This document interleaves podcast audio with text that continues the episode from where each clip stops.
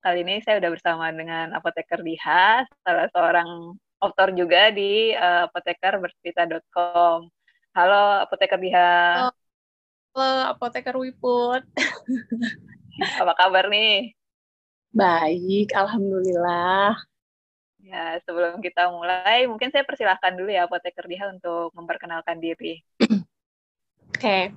Halo semua, nama saya Diha, Apoteker Diha. Saya lulus dari ITB, Sarjana Farmasi, tahun 2010. Terus itu lanjut langsung ke apoteker, lulus 2011. Kayaknya Oktober deh kalau nggak salah ya. Habis itu kerja mulai 2012, Januari. Oke. Selanjutnya setelah 9 tahun kan kita ketemu terakhir kayaknya kuliah ya. Terus 9 tahun sekarang kita baru ngobrol lagi. Ini perjalanannya Apoteker Diha di dunia karir udah seperti apa nih? Udah ada apa aja pengalamannya? 9 tahun aku total kerja, 9 tahun ya? Aku bahkan nggak inget, nggak berasa. Jadi sekarang kayaknya aku udah kerja di berapa ya? Aku nggak tahu nih, aku nggak ngitung perusahaan, tapi soalnya aku emang sering ganti-ganti perusahaan. Jadi waktu aku lulus tahun 2011 itu sempat vakum dulu karena kayak nyari yang terbaik gitu kan. Terus 2012 Januari akhirnya mulai kerja di perusahaan FMCG, multinational company, tapi cuman 2 bulan karena waktu itu kayak posisinya sales gitu, terus kayak it's not my passion, jadi kayak dapat tawaran lain di perusahaan lain. Kayak waktu awal kerja semua orang kayak nggak tahu gitu kan apa mau passionnya, kecuali lo udah tahu kayak ya udah gue mau regulatory misalnya. Aku nggak kayak gitu, kayak aku belum nemuin, I haven't found my passion yet. Jadi kayak masih terus cari gitu. Nah di perusahaan kedua tuh FMCG juga, itu kayak MT, manajemen trainee, tapi udah ditempatin kayak posisinya misalnya functionnya udah marketing, udah procurement kayak gitu-gitu. Nah terus waktu itu aku kayak emang bisa milih sendiri sih. Terus kan, aku emang bukan orang yang, aku tahu aku nggak punya jiwa marketing kan, kayak, I don't think it's my passion, kayak. Akhirnya aku milih sesuatu, dan pabrik aku nggak suka kan, aku memang bukan anak pabrik, karena waktu itu kayak, pas kita apa namanya, apoteker tuh?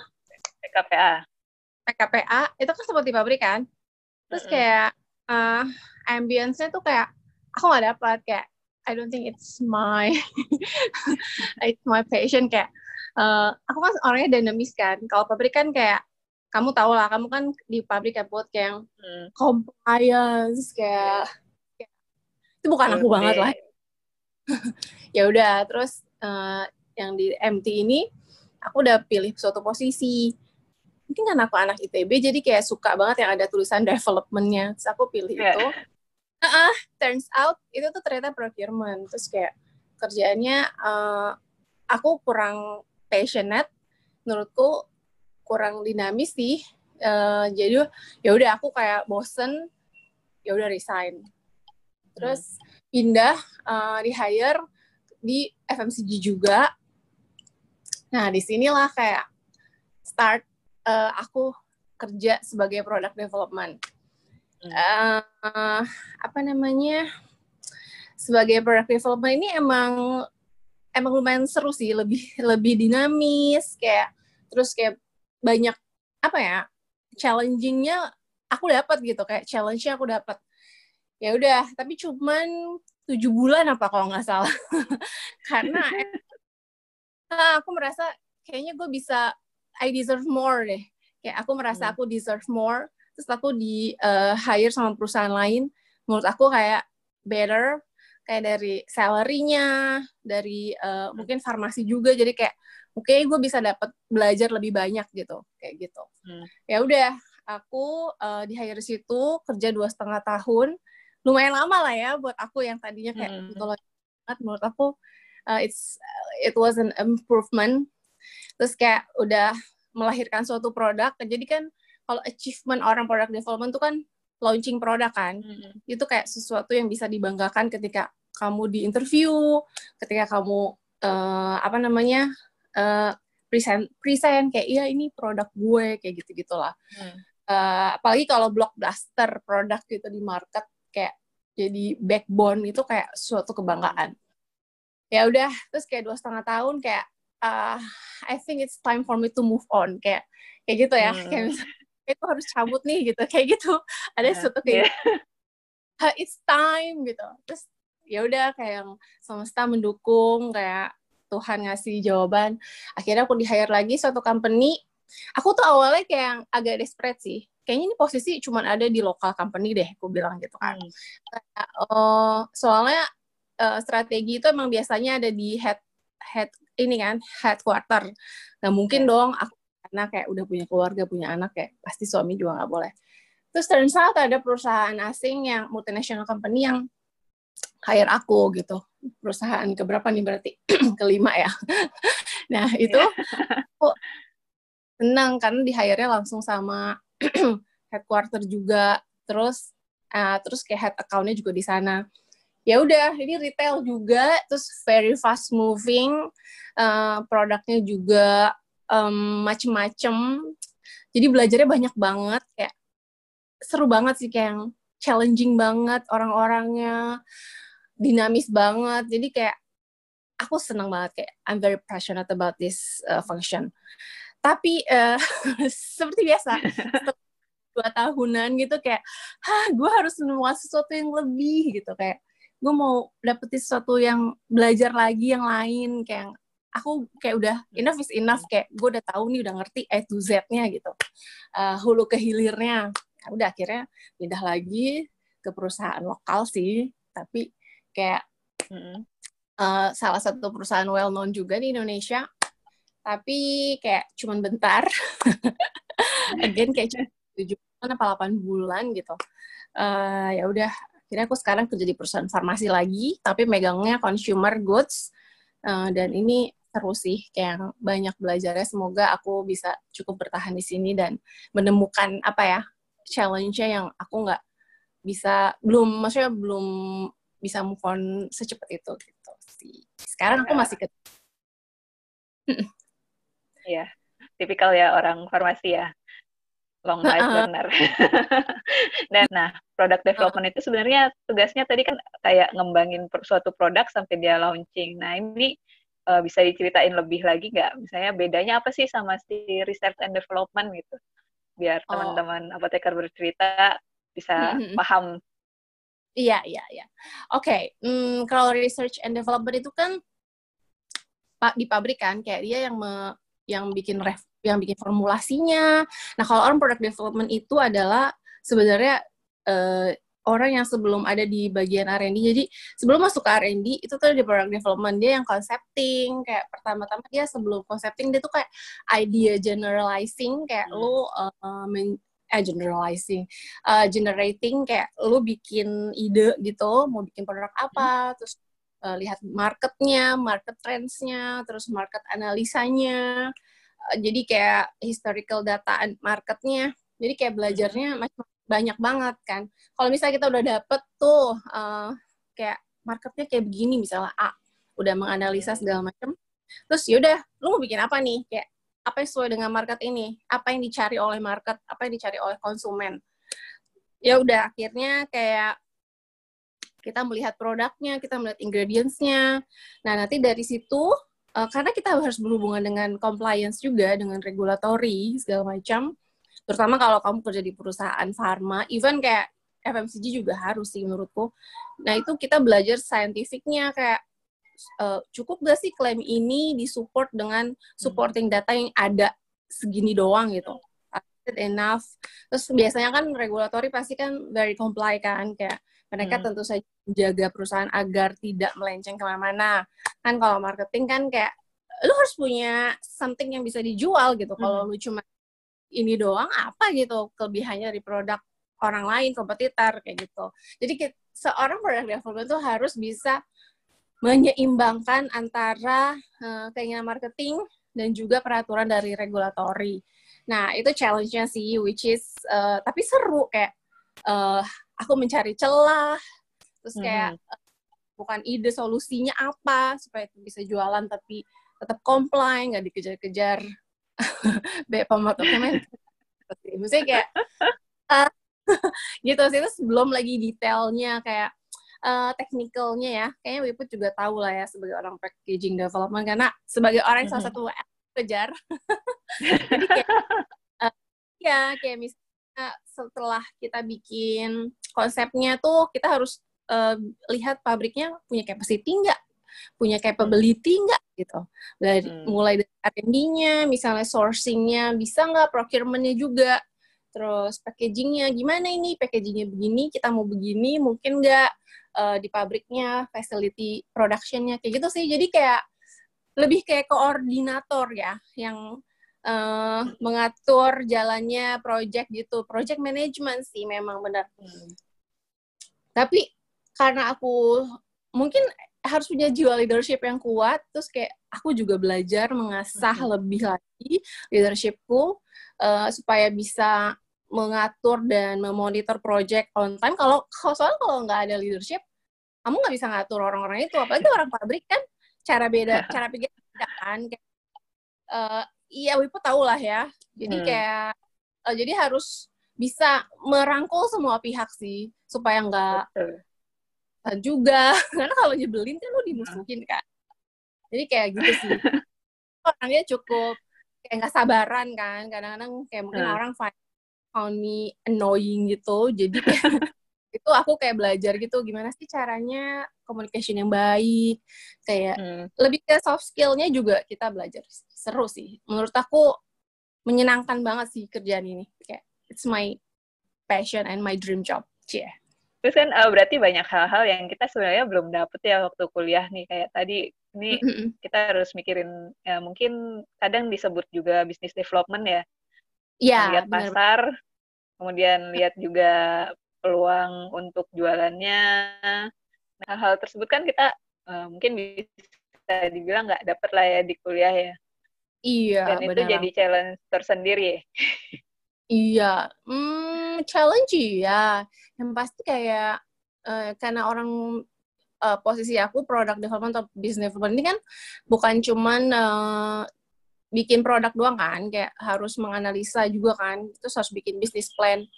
Kita waktu itu belajar business plan sih, cuman kayaknya nggak mendetail dan nggak dalam ya. Terus kayak komersialnya dapat gitu. Nah, belajar komersial itu menurut aku itu by the time selama di kantor sih belajarnya, kayak belajar dari atasan, belajar dari kolega, baca buku gitu. Jadi itu sih yang kita nggak dapetin waktu kuliah ya, kecuali kalau mungkin kamu S2 gitu ngambil manajemen. Tapi menurutku dari kita experience dari teman-teman, dari atasan, di coach itu bisa dapet sih kayak. Terus yang nggak belajari pasti kayak soft skill, leadership. Mungkin kita waktu di kuliah nggak terlalu lah ya. Itu kan kayak diasah selama by the time lo jalanin pekerjaan, kayak bisa belajar itu. Terus communication skill kayak gitu kan harus.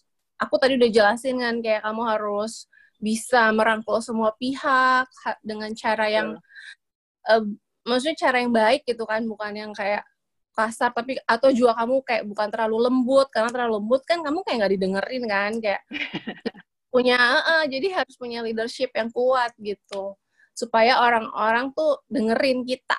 Even kayak misalnya director manufacturing-nya harus kita rangkul gitu, karena kan orang pabrik pasti mendengarkan orang-orang yang di atas gitu kan, kayak ya kamu tahu lah kondisinya kayak gitu sih. Yeah.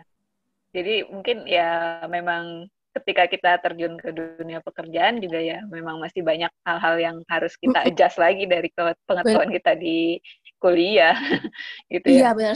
Itu mungkin terjadi dimanapun.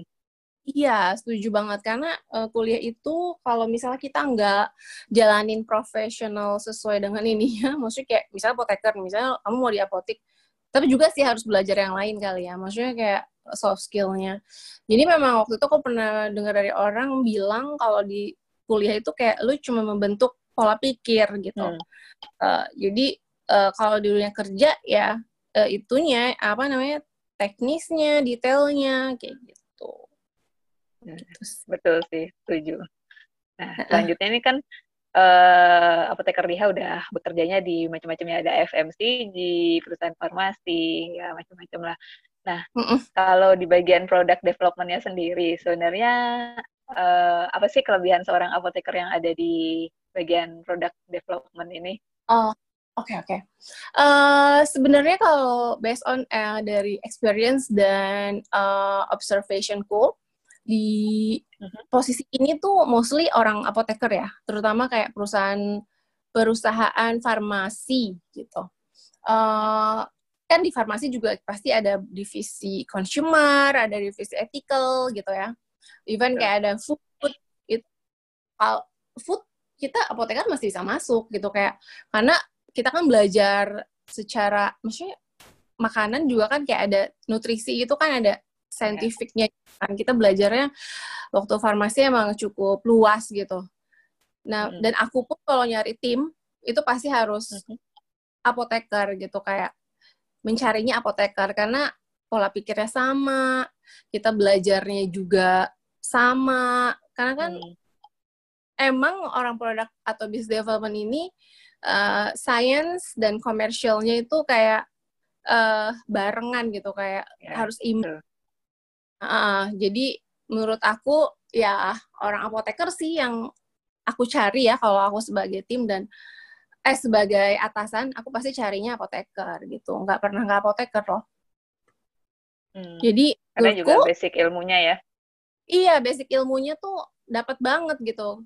Kayak even aku sekarang kayak misalnya consumer, misalnya megang produk baby, kayak itu tuh in detail teknisnya itu waktu apoteker belajar, kayak misalnya banyak lah kayak scientifically gitu, kayak ini waktu gue apoteker gue belajar ini, waktu farmasi kayak gitu sih masih kepake banget menurutku.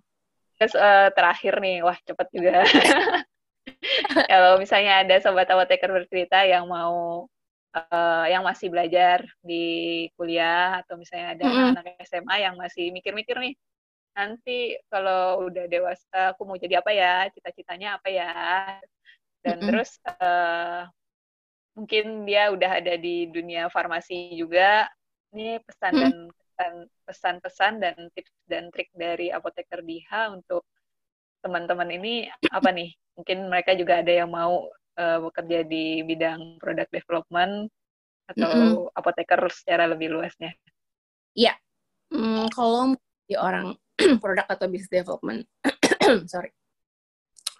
Hal yang pasti kayak hard skill-nya kayak nilai akademisnya harus cukup baik, belajar, maksudnya kayak belajar supaya kan secara teknisnya kita tahu, terus harus punya inovasi dan kreativiti yang tinggi, karena kan orang produk atau business development kan meng-create suatu produk baru yang yang diharapkan menjadi backbone dan blockbuster di company itu yang berkontribut besar untuk sales kan ujung-ujungnya.